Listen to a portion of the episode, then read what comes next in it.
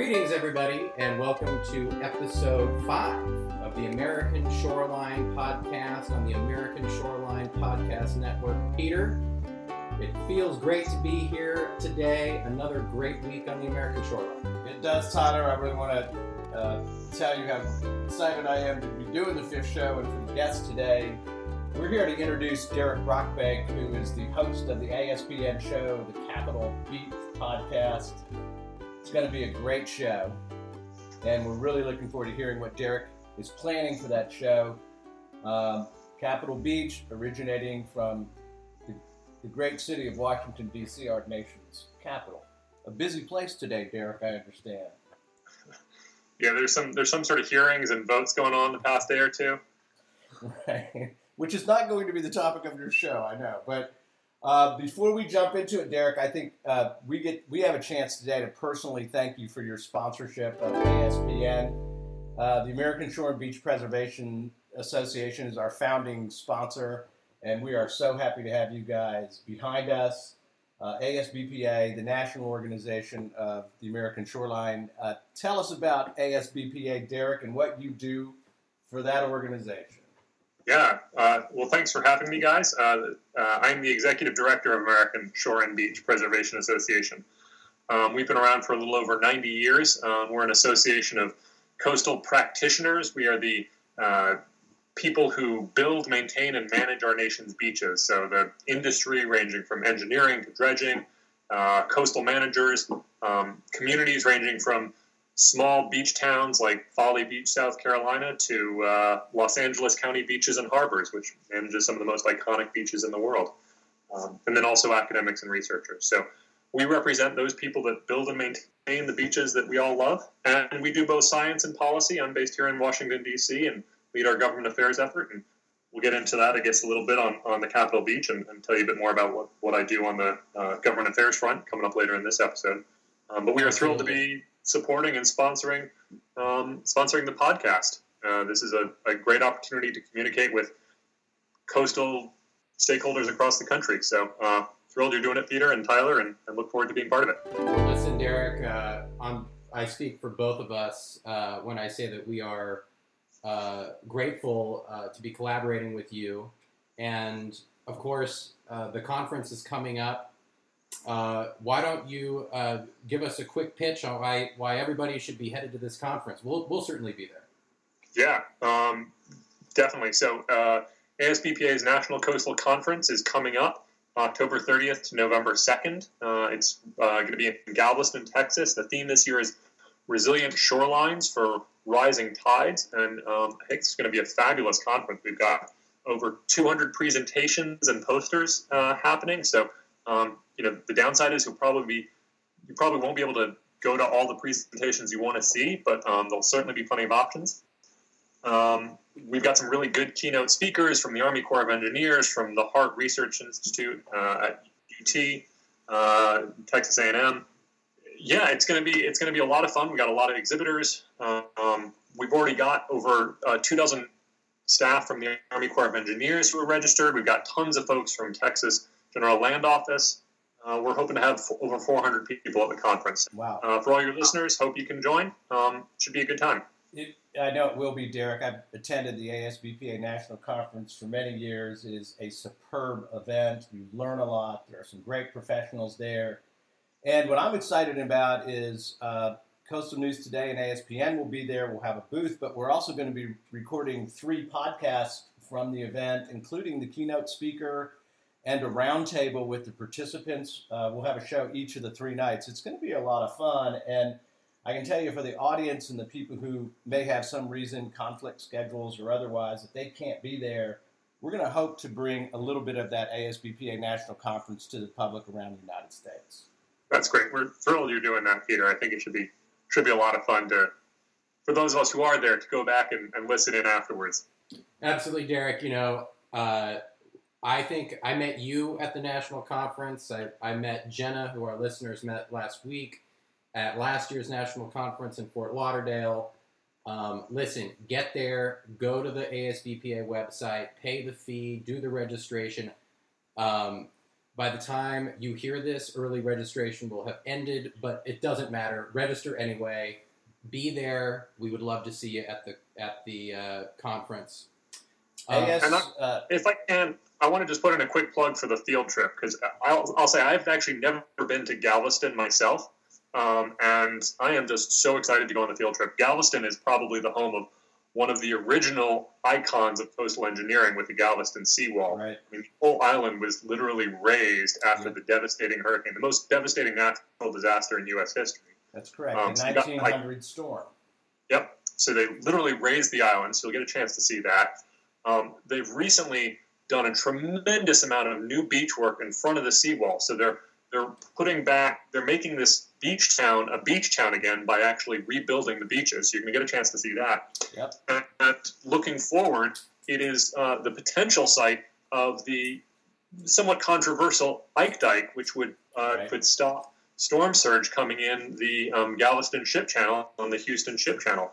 Um, and so you'll get a chance to see what that is. So you're really looking at um, the past, the present, and potentially the future of some of the most innovative and exciting coastal engineering uh, challenges that we face, and, and the good and the bad. I mean, each of those have, have been controversial in their own right, and I think we're gonna we're gonna you know lean into that controversy and, and let folks make up their own mind. You'll get to see the, the pros and cons of all of that. It's exactly the right way to look at that issue. Uh, I, you know, I went to college there at A&M at Galveston when I was doing my marine biology training, um, and I think the, I'm so glad you brought up the field trip. I think that's led by Ruben Trevino, the director of beach operations for the city, uh, uh, for the Galveston County Park Board of Trustees. One of uh, the young, brilliant minds on the on the coast of the United States. I think he's a great beach manager, very, very smart. Runs that beach restoration program. Yeah, spending a day in Galveston with Ruben Trevino is worth the time, and I think that that happens on the thirtieth, doesn't it? Uh, Is it the 30th? yeah, it's gonna. It, no, that's actually gonna be uh, November second. So that'll November be the Friday second. I'm after. sorry. Yeah, great. So if you're at the conference, that's sign up. The registration is online at www.asbpa.org. The national conference, Galveston, Texas, October 30th. We hope to see everybody down in Galveston. Now, listen, uh, the conference is great, Derek. We are absolutely looking forward to it.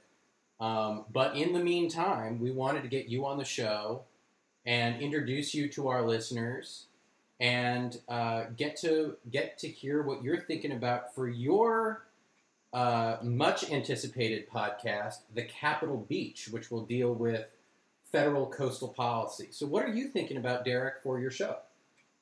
Yeah, uh, well, I'm excited to do it. Uh, I, I spent a bunch of time at the actual Capitol building or around the Capitol building, um, talking to uh, Hill staffers, both on the Senate and the House side, and, and certainly spent a good deal of time working with various federal agencies, whether it's the Army Corps of Engineers or NOAA, the National Oceanic and Atmospheric Agency. Um, and so I, you know, I, I get a chance to talk about coastal policy uh, with those people who make coastal policy, and and certainly I we have our own ASBPA has our own particular spin on it, and we're advocating for certain certain policies. Um, but I'm really excited to share some of that with our listeners to share uh, what's happening in Washington D.C. with the people who are making it happen. Um, so Capitol Beach, a little play on the Capitol Beat. Uh, I'm not quite a reporter, but I'll get to play a, a radio reporter for for this podcast. Um, so excited to share that, and uh, we're going to talk a lot about a lot of different different issues. Um, certainly, uh, funding, appropriations uh, is always a big issue. The federal budget is a big provider of funding for for coastal uh, coastal restoration, coastal research, coastal management, all those kind of things. So we'll talk a bit about that. We'll talk about um, legislative policy. So whether that's the Water Resources Development Act, uh, which is an every two year legislation that deals with all things Army Corps and water. We may get into some specific uh, funding bills, whether it's a Living Shorelines bill or a, a Coastal Loans Act. Um, we might talk a little bit about regulatory reform. Uh, we're big supporters of uh, regulations that protect our natural resources, but also recognize that some of those regulations can hinder coastal projects. So, how do we strike that balance, and how do we make sure that coastal projects aren't being delayed from now into eternity? uh, due to regulations. So we'll talk some about that, uh, and you know whatever whatever issues are hot at the time. I'm, I'm hoping we can have some some timely podcasts talking about timely issues. Well, a lot a lot happens in, in the nation's capital that affects American shoreline. Derek, I know it's a an area of great interest to coastal communities all around the United States. We're so glad to have you at the wheel.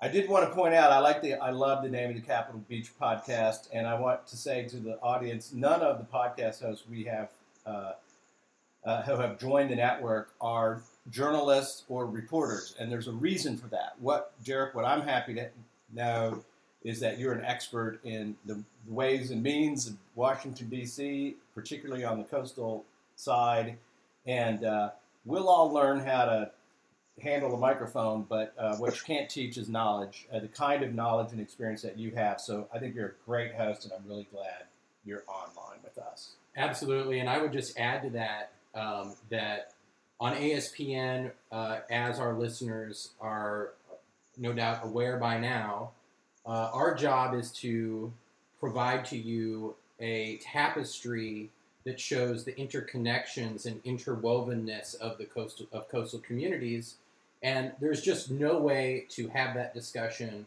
without uh, having a voice covering the federal beat, uh, the Capitol Beach. And so, Derek, uh, you fill a an incredibly important role here at the American Shoreline Podcast Network, and I'll tell you, your show sounds fascinating.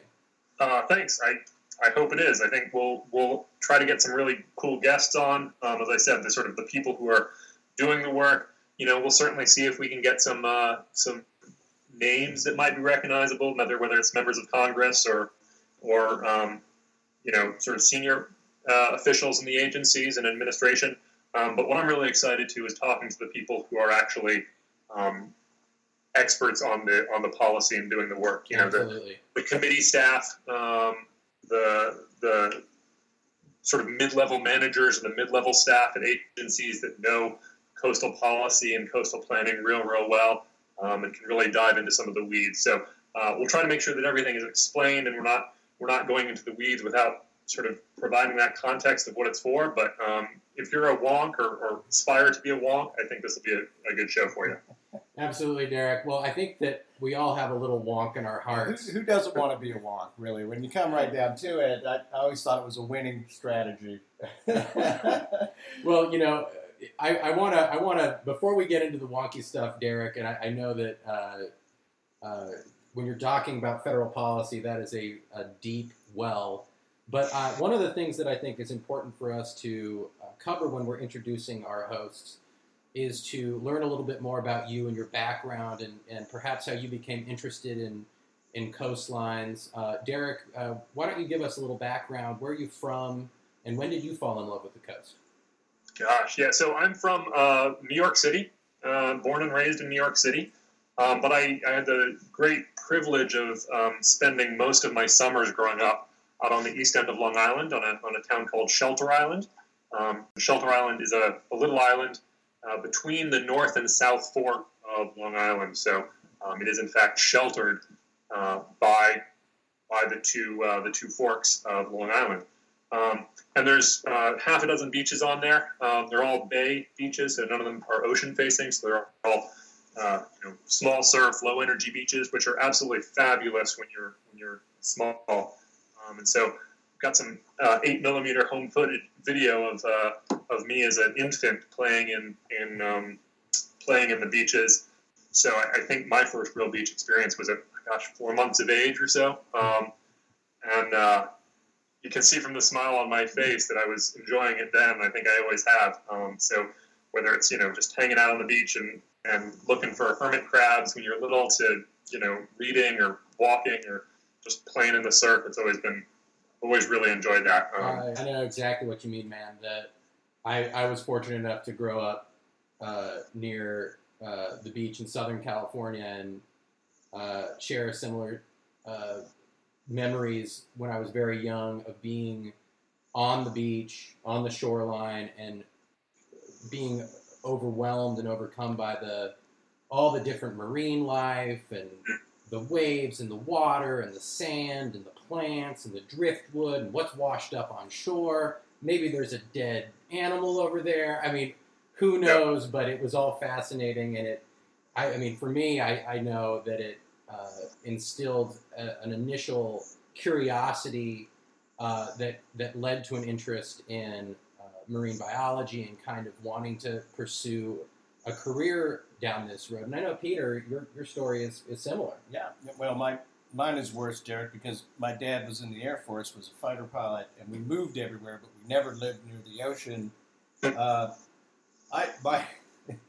My, my, my attraction to the to the to the ocean was was through Jacques Cousteau uh, documentaries back in the '70s. If you remember the Cousteau Society and the Calypso and uh, and all of those great shows, I, I was a huge fan of all of that. And even though I never lived near the ocean, uh, I went to the coast and studied marine biology, and I'm kind of glad I did. But I think mine was about Jacques Cousteau. I wish I'd I wish I'd actually gotten to put my toes in the sand, but uh, I never did when I was growing up. Very nice. Very nice. I don't think Tyler and I specifically remember the 1970s Jacques Cousteau. but, uh, Come on, they were great. I'll tell you, Gene, YouTube. his son Gene. I mean, you know, the Calypso. I mean, you know, John Denver wrote the song. It was fantastic. Our listeners, uh, if for our younger listeners who might not have had Peter's experience, go onto YouTube and watch some of these old clips from the old films. There, it is too much. These Frenchies Mhm. in their speedos, all tan in great shape, Right. doing you know where they have submarines and this cool boat. I mean, it's like something Yeah, out of a. was great. Oh, it was. It's absolutely Johnny out of, the, Quest. out of this world. But so, Derek, uh, what what brought you to ASBPA? Uh, how did that happen? Yeah. Uh, so a little little roundabout. Um, so obviously, I've always cared about the coast and, and really got into the environment. Um, uh, Shelter Island, where I spend summers, there's a huge nature preserve run by the Nature Conservancy on the island, and so really got some, uh, you know, in my youth, got some formative education on environmental education, and um, came out of college with a with a, a double major in political science and environmental studies, really knowing that I wanted to work on the environment and the policy arena. Um, and had the fortune of, of doing a couple different jobs, but ended up landing at National Wildlife Federation, um, where I worked for for nine years um, on a couple different issues, but really focused a lot on climate adaptation. Um, so in the uh, mid 2000s, when we were pushing to have climate legislation, a cap and trade uh, bill, um, I got to really narrowly focus on the adaptation section of that climate bill. So how you would um, take revenue from from cap and trade uh, and put that towards all the things that were being impacted by climate change. So whether that was you know inland forest fires or uh, coastal regions. Um, so really got to deal a lot on that. Um, and then of course when that that bill sort of went away, I was a little bit at loose ends, but then had the great uh, opportunity to work on restoring coastal Louisiana. Um, and I'm sure as many of our listeners know, or at least have heard, um, coastal Louisiana is really uh, ground zero for um, for sea level rise and, and coastal land loss. Uh, it's losing a, about a football field an hour of wetlands due to a number of different reasons. Um, but it's it's a real coastal crisis uh, in the country and in the world. Um, and so worked on a uh, for a coalition of, of different NGOs, uh, including the National Wildlife Federation, Environmental Defense Fund, National Audubon Society, um, and some local uh, Louisiana groups, uh, Coalition to Restore Coastal Louisiana and Lake Pontchartrain Basin Foundation. Um, I, I, started that shortly after the oil spill, um, and so there was a lot of attention being paid. And one of our big uh, campaign um, efforts was to make sure that the funding that BP would have to pay to for the fine the fines and penalties BP would have to pay for the oil spill would actually go back to restoration. It wouldn't just go to the general treasury. Um, according to the Oil Pollution Act, Right. uh, the fine, fines and penalties would just go to the general treasury, and we said this is you know an unprecedented event; it should go to restoration. Um, we're largely successful on that. The, the Restore Act, Yeah. uh, together with uh, the money that was going to NFWF, really directed that funding to go to Gulf Coast restoration. Huge achievement. Um, uh, so I was working on that, and actually, so a lot of the, the, the work that I was doing was shifting from a DC policy focus, where we were trying to get Congress to pass legislation, we were trying to set up funding at NFWF, to really the implementation side. Um, so uh, I actually came pretty close to moving down to Louisiana from Washington D.C. I'd been in D.C. for about ten years, and my wife and I thought, you know, we love New Orleans. It's a fun, fun town. We thought it'd be fun to take a take a couple years to live in New Orleans. Um, but then I heard about this opening at American Shore and Beach Preservation Association and figured might as well, you know, throw my hat in the ring. And, and uh, I think they're, uh, they found my experience in coastal wetland policy um, sort of new and refreshing and something that they were looking to add to the, the histor- history of beach policy.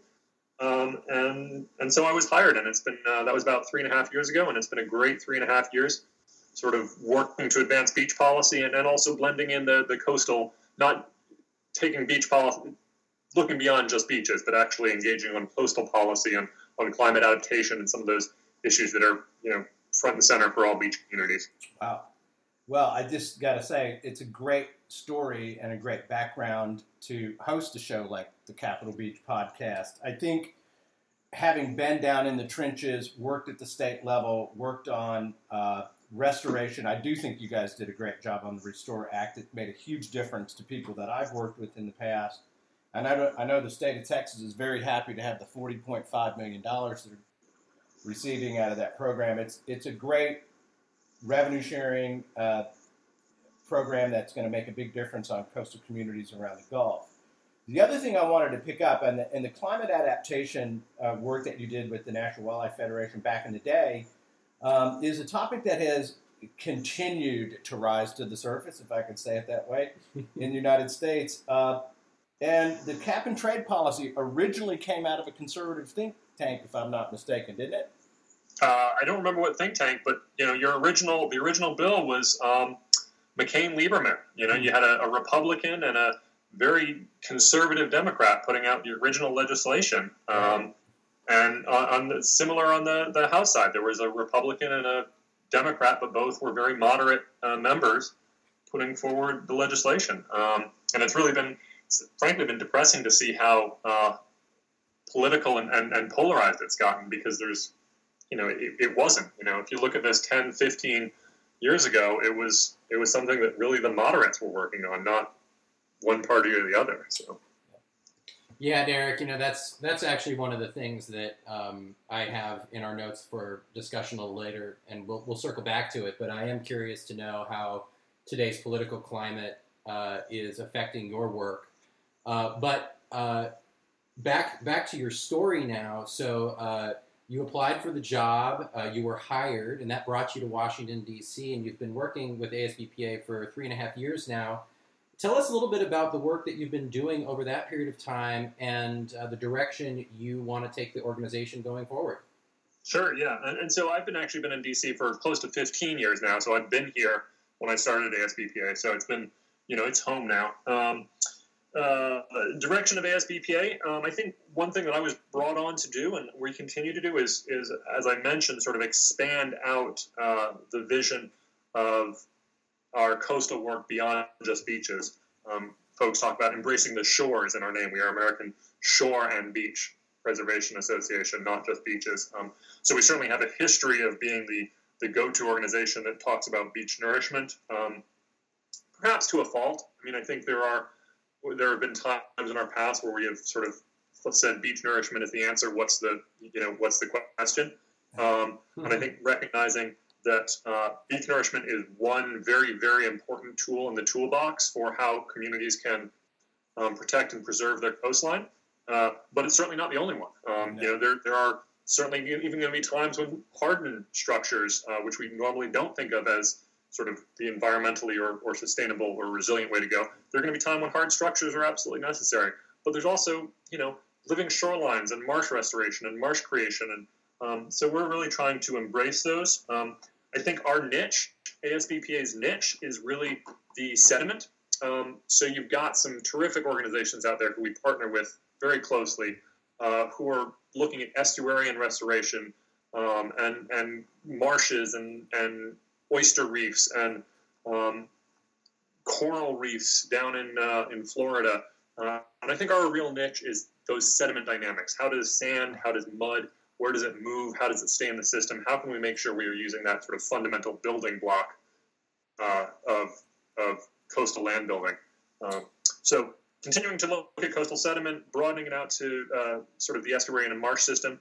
Um, and then one thing that I'm particularly excited about uh, that's launching at our conference this year, which we mentioned earlier, uh, is connecting in with beach operations folks. So this is mm-hmm. actually putting us a little bit outside of that conservation um, policy and science policy. Um, but the folks that are in charge of managing and hiring lifeguards that are, have to deal with, you know, litter and trash on the beach. That, you know, what happens if a if a, a dead whale or a dead dolphin washes up, or you know, look at what's going on in Florida with the red tide. They've had you know hundreds, if not thousands, of dead fish wash up on the beach. How do you handle that? Um, those are those are often like the parks and recreation folks rather than the city managers or coastal engineers. Um, and so I think we're looking to uh, figure out ways to appeal to those folks and, and make sure that our scientists, our geologists, are understanding the needs of, you know, the people that just want to make sure that there's no litter on the beach, and and likewise the people that just want to make sure there's no litter on the beach understand, you know, how to manage a beach for sea turtle nesting or how to manage a beach to provide uh, risk reduction. So um, yeah. those are just a couple areas that we're looking into. Well, I, you know, as a longtime member of ASBPA, I really like the expanded direction. I think the the topics that you're looking at on sediment dynamics or beach operations, particularly, are central to management issues at the local government level, where Tyler and I have worked for years. Uh, the beach ops folks deal with parking and revenues, and I'll tell you, when we are working, we just finished working with Charlotte County, Florida on the financing plan for their shoreline management program, creating new tax bases and assembling the revenues to match with the state uh, DEP guys. Uh, let me tell you that, that those beach ops and parkings and revenue and hotel occupancy taxes and all of that local management of the shoreline, both in terms of access, in terms of revenues, is a great topic for ASBPA. I do think there are practices around the country that work well. I think ASBPA can be that go between to help uh, spread the word about what works and what, what doesn't. It's, it's a really good topic for the organization. And I also wanted to, to tell you that I think your emphasis on sediment dynamics is, is a very powerful position. I mean, ASBPA has a deep technical bench and a deep technical background. This is not foreign to the organization at all. But the when I think about the sediment dynamic issue, and and I'll tell you, uh, uh, Derek, this is something we talk to the public about when we're trying to raise taxes for beach restoration and beach nourishment is I try to explain to folks when they say, gee whiz, if we pump this onto the beach, it doesn't stay. That common question you get in every community. And what I tell them is, listen, we're going to hire the same people that the dredging operators hire for the channel right down the road here. And nobody says to the Port of Miami or the Port of Tampa or the Port of Houston or LA or any of the major federally maintained deepwater ports, why are we dredging this channel because it's just going to fill back up. That question makes no sense in that context because no one expects it to, the sediment to stay in the same place in a liquid environment. And when I tell folks, look, we're just buying the different end of the pipe. The dredgers and the channel maintainers buy the front end of the pipe that sucks up the sand. That's their end of the boat. We're buying the discharge end. We're paying the guy to, and we're buying the discharge place and where we want it to go. But it's the same equipment and it's, it's repeated for the same reasons. And trying to get the public to understand sediment dynamics is a huge uh, thing. And I think it would be great if ASBPA leaned on that issue a little bit.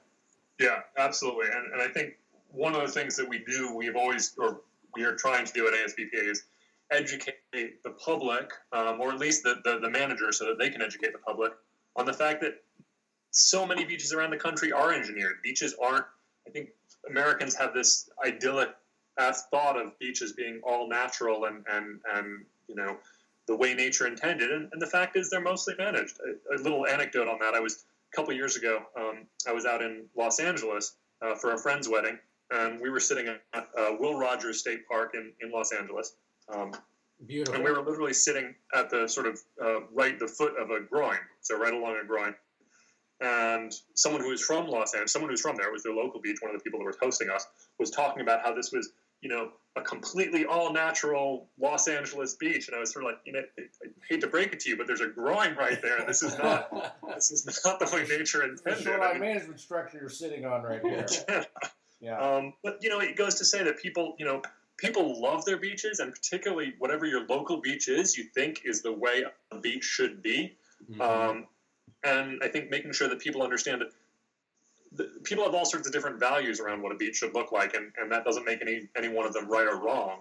Um, it's just you know it's, it's what it is, and and that they're you know they're engineered stru- their infrastructure. I mean, you, playgrounds, you know, jungle gyms and and and uh, and slides don't appear naturally, and, and frankly, neither do beaches Right. in many cases. So Well, that's. I think that's certainly going to be true in the future if the predictions of sea level rise are true. We are going to be into a very long and complex discussion about how to maintain sandy beaches in America. Yep.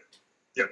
Absolutely, and and as I always say, you know, the American shoreline is the most dynamic geographic feature of our nation. So, uh, and it happens to be tremendously valued by all of the different stakeholders that value it, and uh, that's what the American Shoreline Podcast Network seeks to cover.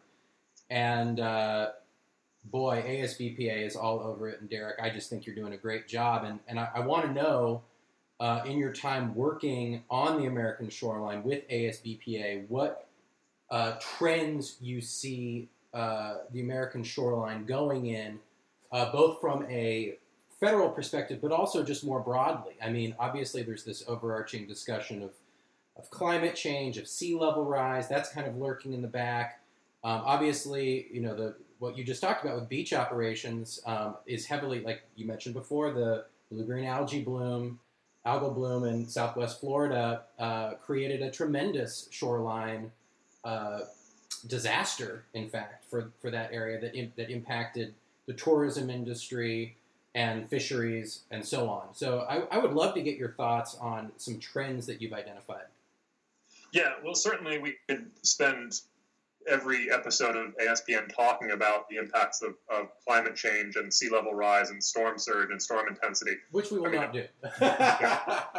But there's no shortage of, of specific issues related to that. And I think how communities handle that is going to be a, certainly a challenge uh, coming up throughout.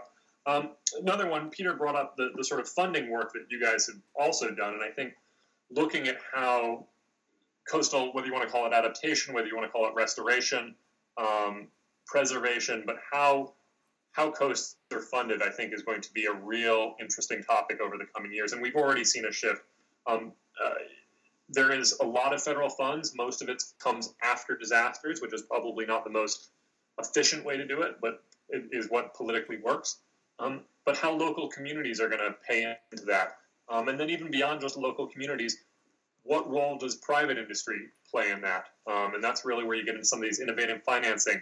I mean, the fact that you've got you know J.P. Morgan and the Rockefeller Foundation starting to look at um, how coast how uh, coastal restoration is going to be financed in the future is really telling. Um, and I, I believe you guys have a, a separate show on on financing and funding. We, we, we will have it. It'll be covered uh, extensively on the local government podcast, the name of Cool. which is uh, open for debate now at coastalnewstoday.com and on the uh, Facebook page for Coastal News Today. But the funding issues, uh, I think, I, you know, obviously, we're involved in that uh, in Tyler and I's work with ASBP. I'm chairing the local government working group, uh, funding working group.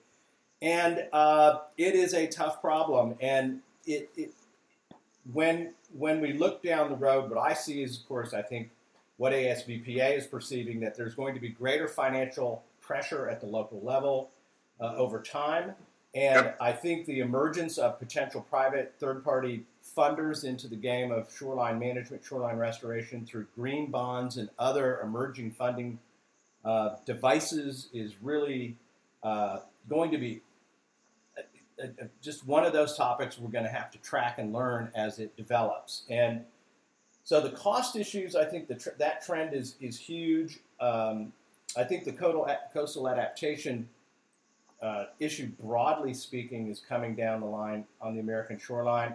I'm starting to see more intense discussions around coastal energy, both offshore oil and gas and wind.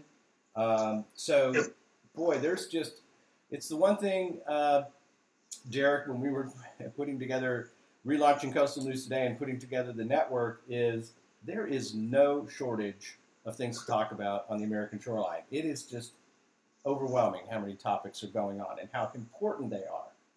Yep, no question.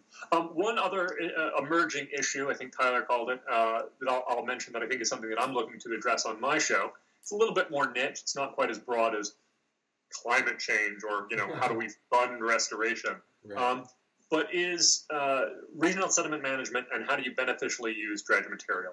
Mm-hmm. Um, and we'll, there's a lot of different takes we can do on this, um, but one sort of specific example is in uh, the Water Resources Development Act from 2016. Uh, there was an authorization for a pilot project. Um, this was Section 1122 that authorized 10 pilot projects for the beneficial use of dredge material at full federal expense.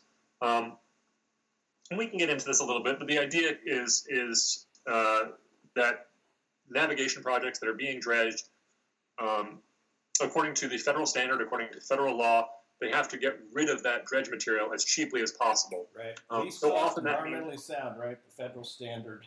Exactly. Yeah. yeah. So um, you know, if the cheapest way to get rid of that is to just take it offshore and dump it offshore, and that's what the Corps has to do. Right. Now, local communities can can pay to have it placed on their beach, right. um, but the feds are just taking it offshore and dumping it offshore if that's the cheapest thing to do. Um, and so, uh, this pilot project um, authorized the Army Corps of Engineers to actually use it beneficially, use that material beneficially, if um, for an authorized project, even if it was a little bit more expensive. So if you're saying, okay, it may be a little bit more expensive to place it on the beach, but you're going to create all these, you know, great benefits to risk reduction or to habitat value. Um, the feds can go ahead and, and, and pay for that. Yeah. Um, and me, it offers 10 projects let me let me jump in on that before we go yeah. to the next emerging issue because yeah it it it is absolutely nonsense that we do not fully take advantage of beneficial use and i think if i were explaining it to my grandmother she would say why do they pump it offshore and then you go pay somebody else to go get it and bring it back and it has to do with when you think about it in these simple terms the dredge plant the ship you can sell both ends of the pipe. You can sell the cutter head end to create the deep channel to the depth that you want. That's the navigation side of the same project with the same material flowing through the same pipe, and then sell the discharge end through beneficial use. It is absolutely financially uh, imperative that this be sorted out. And I think all of the coastal practitioners, Derek, and ASBPA, the engineers who work on this, the local governments who try to tackle shoreline erosion problems um, get incredibly frustrated when the federal standard is thrown up and say, you know what, we just can't do it. The law says we have to do a half-ass project. And uh, if yep. we can all work together to change that, uh, we're going to save money, get better results, and make more people happy. And boy, every elected official I know wants to save money, make people happy, and have better voters. so yep. there, that should be possible. It should this be. is absolutely an emerging and an issue that's that's happening. This pilot project, they authorized ten. They gave about a month for projects to be proposed, and in yeah. one month, 94 projects were proposed. So wow. this is around the country. That's so this is clearly, um, you know, clearly an issue of interest to local communities.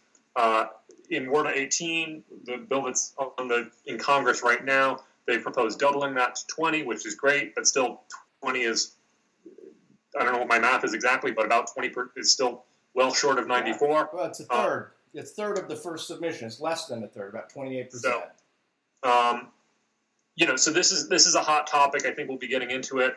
Um, ASBPA has has been working on this for a long, long time conceptually, but I think we really need to push this from being uh, a co- regional sediment management as a concept to actually uh, regional sediment management as a as a practice, and more than that, a requirement. There are some core districts around the country that are doing a tremendous job at sort of looking across uh, coastal and navigation budget lines. You don't need to just manage the coast in a silo. You don't need to just say this is a navigation project or it's a coastal restoration project. Right. You glue those together. Right. But we need to make sure that every coastal district is doing that. Well, you know, um, Derek, it, it, goes right back to what you were saying or, earlier about ASBPA really being an organization that focuses on coastal sediment.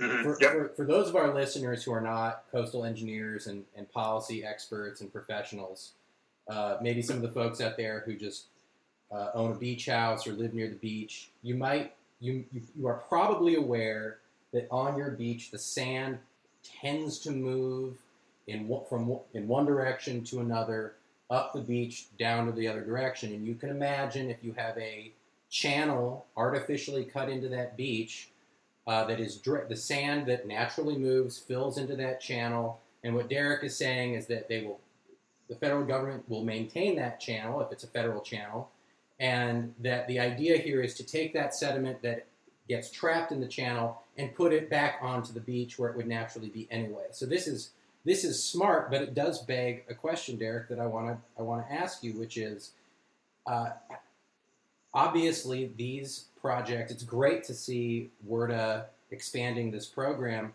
but do you believe that the federal government has the will or capacity to continue to uh, fund shoreline projects like these? Uh, I would like to get your thoughts on, on funding federally and kind of the direction that's going.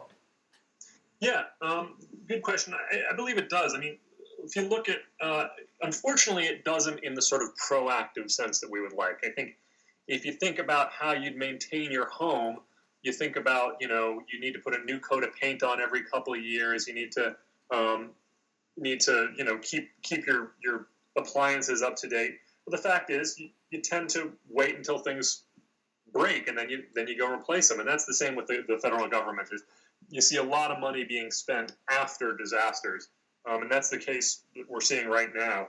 Uh, earlier this spring, Congress passed a um, 2017, or was it in 2018, but the 2018 Bipartisan Budget Act, which included um, over $17 billion to the Army Corps of Engineers for flood control, uh, for flood risk reduction project studies um, in response to the terrible 2017 hurricane uh, season. So this was money that was going to not just rebuild from Hurricanes Harvey, Irma, and Maria, but actually try to make some of those communities more resilient than they were before the storm. Mm-hmm. And so that passed Congress this spring, and really in the past month or two, we started to see the Corps actually take this up. Um, so, Tyler, to your point about funding, yes, there is an appetite for it. Unfortunately, that appetite typically is after the disaster um, rather than before.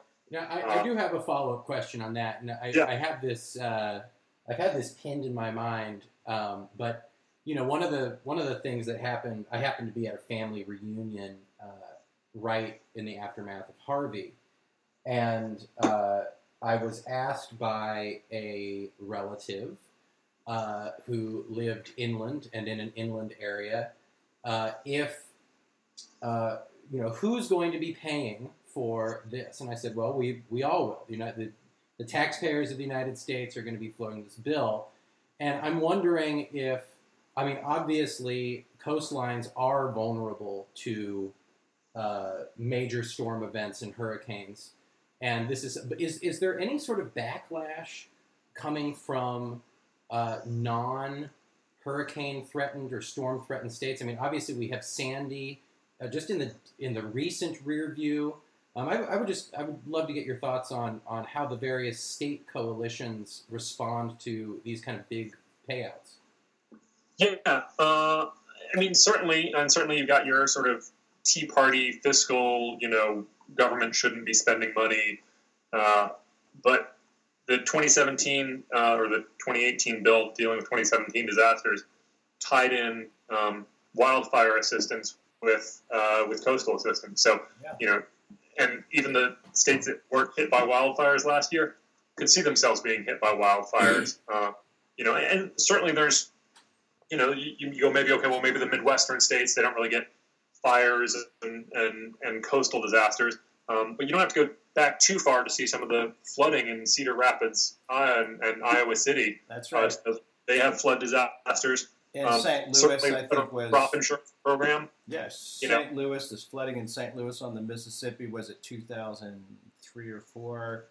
Yeah, inland flooding disasters. We're looking at the fire break problems in California, but also across West Texas right now. There have been major floods and fires this year in in West Texas, up in Oklahoma. I think what's interesting to me in the long run, in when you talk about the 2018 federal disaster supplemental, the 17 billion dollars that Congress allocated to the Corps of Engineers. Number one, I think that is a fantastic investment for the country to make.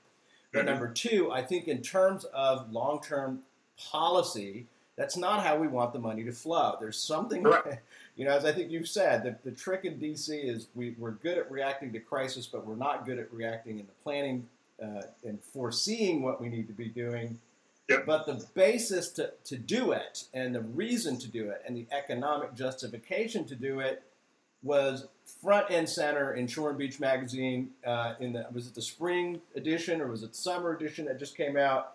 Uh, another great article and, and analysis by James Houston uh, on the value of the American shoreline and why the investments are a positive economic return for the government at all levels. It's the truth. hmm Yeah, uh, yeah. So Shore and Beach, as you mentioned, is is the peer-reviewed journal that ASBPA puts out quarterly. So we do four issues. That was, I believe, the technically the spring issue, um, volume number two. Yeah. Uh, James Houston, who's on our uh, president's advisory board, he's um, the director emeritus of uh, the Army Corps of Engineers uh, Engineering Research and Development uh, Council, ERDC. Um, and he's done a lot of work recently talking about the economic value of beaches. And some of the numbers are staggering. I mean, more people visit American visit American beaches than visit all our national parks combined. So it's a huge tourism draw. Um, it provides value uh, to uh, coastal communities, not just through the tourism, but through the sort of um, supply chain of uh, industry. So if you're a you know if you're a home builder uh, or a or a, a cook, if you know if you're a restaurateur, you you're feeding people that not just come to the coast, but you're also feeding people that live on the coast.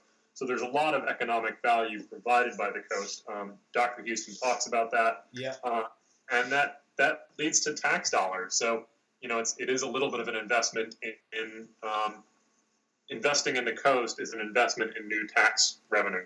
it pencils out, and uh, the numbers of visitors are staggering. Uh, when I was working in North Carolina, in on Topsail Island, in fact, that was significantly impacted by uh, Hurricane Florence uh, on the 14th of September this year.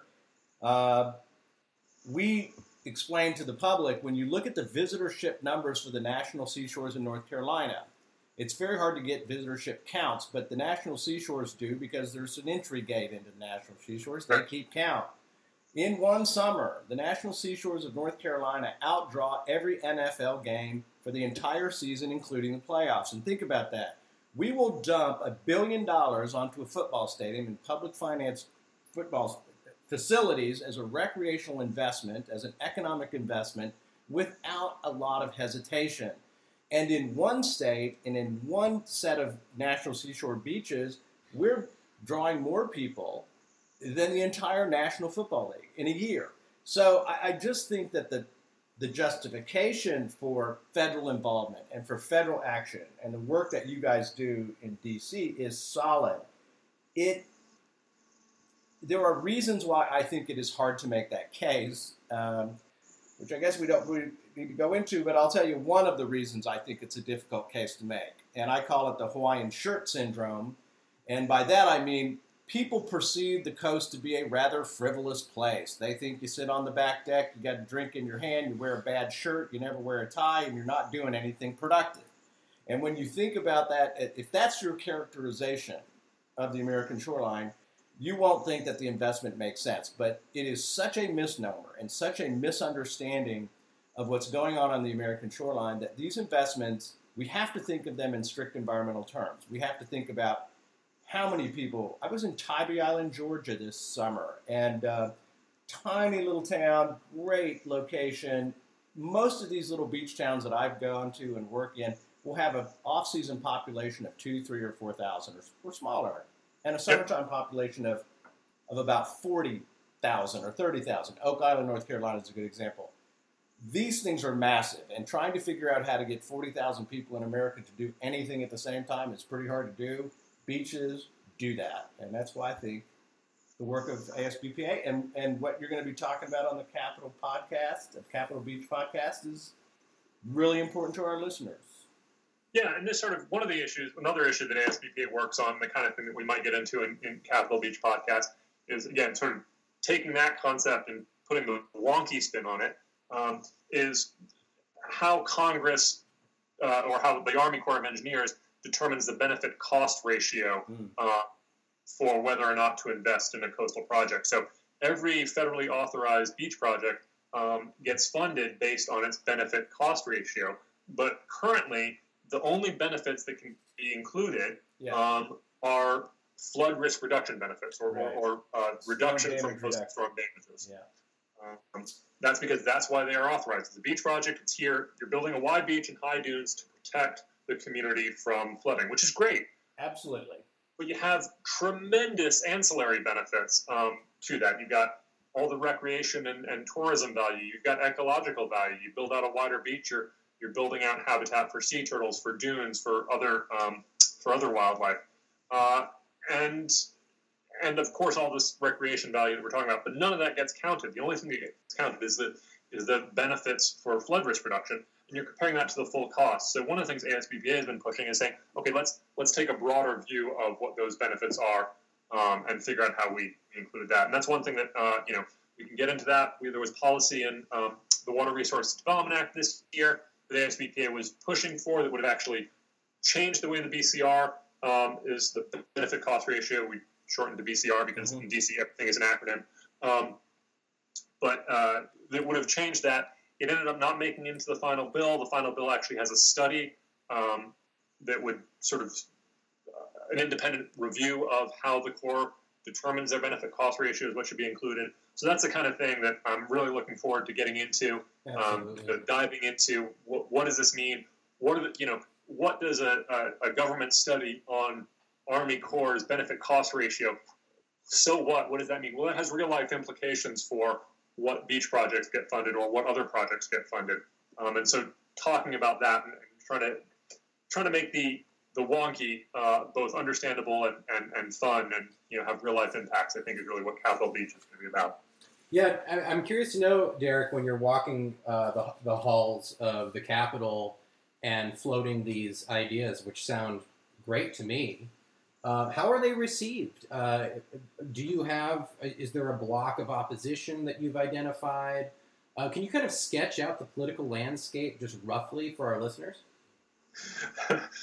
Uh, sure, maybe. Um, or, or maybe you don't want to. Uh, so I would say we were talking earlier about the partisan dynamics. I, I do feel like on a lot of these coastal kind of issues that are really looking at some of the Army Corps of Engineers, whether it's beneficial use of dredge material or benefit cost ratios or or those kind of policy things, it typically tends to be more regionally based than partisan based. So you're Mhm. not looking at um, Republican versus Democrat. You're really looking at how uh, coastal members compared to inland members um, which is nice. I mean, I work very closely with both Republicans and Democrats.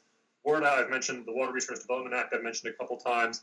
Um, that is uh, that's a, a hugely bipartisan bill. I mean, you don't hear that hugely bipartisan bill, um, but uh, in Congress, it's you know it's passed the House by voice vote, meaning there was literally no opposition to it in the House, so they came to agreement. Um, the committees, the House and sorry, Republican and Democrats work really well together at a committee level. Um, and I think you'll see similar, uh, similar kind of passage. That's When it to hear.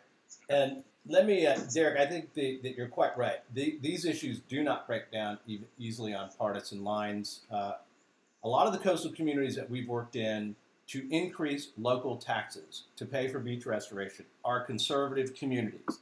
That goes Mhm. 60, 70% on the conservative side in the elections. We, we know who we're talking to. And there is a reason why uh, I think the kinds of conversations that we are having at the local level about increased taxes can be received in a political environment that would generally, we would all think, would be absolutely um, unprepared to have that discussion and in opposition to the proposal. And it, it has to do with the fact that there is a third party forcing mechanism in the conversation. It happens to be the ocean. And when people look at the actual threat and experience it firsthand, and they see their beach getting smaller and smaller, and they see their property values declining, and they see the rental income declining, and they're seeing people who can now go onto the internet and find an Airbnb house in any beach town they want to find it, they understand that the condition of the shoreline is an economic and safety issue firsthand. And that understanding is not subject to being persuaded out of. And in other words, you can't convince the ocean not to keep, keep coming. You can't convince the waves. They don't listen. They don't care what we think about it. They're going to do what they do. And I think that drives the conversation away from partisan understandings of Republicans and Democrats and conservatives and progressives and all of that to a more pragmatic understanding of the value of the resource that we're discussing, what are the most effective strategies to respond, and how we have to contribute to that, and how we have to share the burden across state, local, federal, private, all of that. Everyone has an interest in the shoreline. We all have to work together. That's kind of what I've seen happen, and none of that is is driven principally by by political persuasion at all. Yep, I, I agree 100%. Peter. The one the one add-on to that that does unfortunately have a little, a little bit of a political take is particularly amongst your, your sort of hard right conservatives um, is they don't want to be seen as advocate as, as supporting federal spending really in any case. Right. So I've talked to a number of members of Congress, coastal members of Congress who are pretty conservative Republicans who are very supportive of funding for coastal restoration because they all the local reasons you talked about. But they'll also say, "But I really don't want this to get out publicly because yeah, because I'm I'm. I'm not for federal spending." And I so it's, understand it's tough. I do. I understand that. I, I worked on the Hill. I worked for a congressman who is now a U.S. Senator, Ron Wyden from Oregon. And, uh, you know, when I went to D.C., I had gone to law school. I, I, I got to the Hill. And uh, one of the first lessons that I learned, and it was not an easy one for me to, to swallow, is that is that it is an acceptable and understandable point of view for an elected official to consider how a particular point of view or position that they take affects their electability in the future. That is part of the equation of politics Yeah. in America. It is designed to be that way. It's nothing to be ashamed about. And so, what that does for those of us who want to advocate for a particular vote is to help them solve the political problem, help them make the case. If and in Charlotte County, when we were able to bring forward to the county commissioners a raft of citizens who are going to pay increased taxes testifying in favor of the increase, what the elected officials then know is that they understand the problem, they're willing to be part of the solution, and yes, and we got a unanimous vote. And, and, and it put the onus on us and the community to, to craft a solution that they can live with. And I think that's American democracy at its best. I think the elected officials are understandably leery on something like, like this, but that's not unexpected or improper, in my opinion. It just means we got to do a better job of explaining why this is the right vote. Mhm. Yep. You Yeah, know? and make sure that all. I mean, you know, the old axiom, "all politics is local," Right. really does. It's a, it's an axiom because it is in fact true, and I think if you can point out that your constituents care about an issue, you're going to get the support there. Um, so it's it's a as you said, beholden on us as advocates, as as the coastal community, to make sure that the coastal community is voicing their concern and voicing their support for things like federal funding for, for coastal restoration. So, Absolutely, and I, I would just add to that that uh, the one way that the broader coastal community can uh, help itself in advocating for uh, increased federal spending will be to, uh, as as we say, don't jump the bridge. Uh, if, if coastal communities need to step up independently and oftentimes using their own local powers uh, and lo- and as you mentioned before, overcoming the o- their local political challenges, uh, decide to manage their shoreline. That will give their representative the confidence, perhaps, Yeah. to to support a federal policy if they know that their constituents are already in. Right. Yep. Um, so that's an important element there. Now, Derek, we have we have just a few minutes left, and we got a couple Yep. more subjects I'd like to cover with you.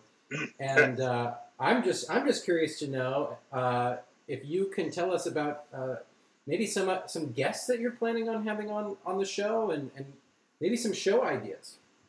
Sure. Um, well, I'm not going to name names because I haven't actually talked to any individuals yet, but I- I'm certainly interested in having um, folks from uh, federal agencies. You know, I think this this show would be uh, absolutely essential to have a couple uh, core employees if they can get sign off from their external affairs to Yeah. come talk on this. Um, so I think having some folks on like that to talk about, uh, you know, really taking a deep dive into the beneficial use of dredge material. We sort of spent five or ten minutes on it here, but I think you could certainly cover a full episode looking at that have Yeah, no, no doubt about it. Uh, yeah, I think that would be great. I think what you guys did at the National Coastal Summit was it March this year Mark. Yeah. uh, with BOEM. You had great core people, you had the Fish and Wildlife, all of those federal people who run those programs. I, I would love to hear a more detailed discussion uh, with someone like yourself who knows the issues inside and out and knows how to get to the edge of the issue. Uh, there is so much to understand and learn there. I just I can't wait to hear the Capitol Beach podcast.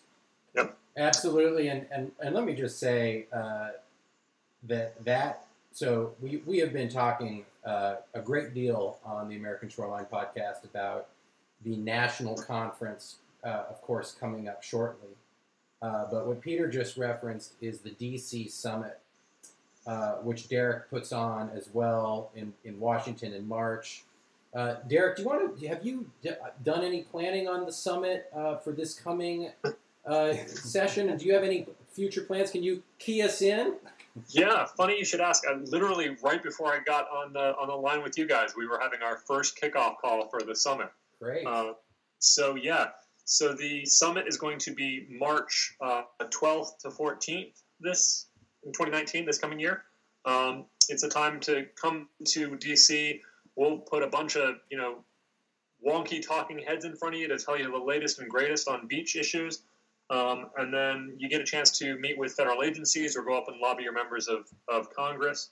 Uh, so, looking forward to that. There's a couple issues that have already sprung up as sort of hot topics this year, which we certainly don't have time to get into on this podcast, but um, might make good topics for other ones. Uh, beach access. There's a Supreme Court Ooh. case that's going Oh, to be yeah. talking about beach access. Um, and it's also there have been issues in Florida and North Carolina and Yeah, uh, Texas. it's so that's the, a topic the, the gonna address. Khosla. Is it what is it? Is it Khosla versus California Coastal Commission? Uh, Yep. Martins Beach. Yep. Uh, I believe the decision is I think this week. Uh, Uh, I don't know. so- it's a cert decision. Um, yeah, that's huge. And then the state bills in Florida uh, on beach access. And Rob Nixon, who's our is another host on Yep. on ASPN, who's got the Next Swell podcast, uh, is an is a practitioner in the trade of beach access and public and private rights along shore. I, that topic itself, these it really going to be interesting to hear from you guys on So- this. And I know I, get, I would be remiss if I did not mention when we spoke to Jenna Valenta uh, in it, er, last week, and she's hosting the Sea Change podcast. She's looking Right. forward to to, con, to talking to you and possibly collaborating with you on federal uh, policy discussions. Uh, we spent a very interesting uh, time talking about the national ocean policy, and uh, there's just so much happening in DC. I think there's our pod hosts are going to really uh, cover a lot of ground for us. No doubt about it. Uh, Derek, you are doing a fantastic job uh, as the executive director of ASBPA, and we are absolutely thrilled for the Capitol Beach podcast. As a reminder to everybody, uh, if you have not done so already, go to asbpa.org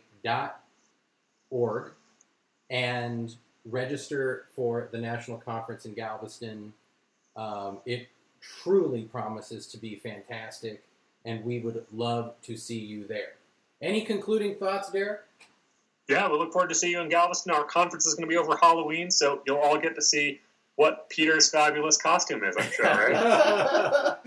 Some kind of dead fish. It's I'm, I'm sort of doing the uh, you know I'm doing the red tide costume is what I think. It's, it's very scary that costume. Um, it's a little slimy. I don't know how people are going to sit next to me, but I but I think it's a great idea. That's my plan. Um, Well, we'll uh, we'll be we'll be cooking up some costume ideas, and uh, uh, thank you everybody for listening to the American Shoreline Podcast on the American Shoreline Podcast Network. We will uh, we'll be back on the air with some more great shows soon. But until then, adios. Yeah, Derek, thank you very much for joining us today. and Look forward to the Capitol Beach podcast. Thanks a lot, Tyler, and always want to thank my sound guy, Max Miller, who makes the sound better than we are. So appreciate it, Max. Bye, everybody. Bye, everybody.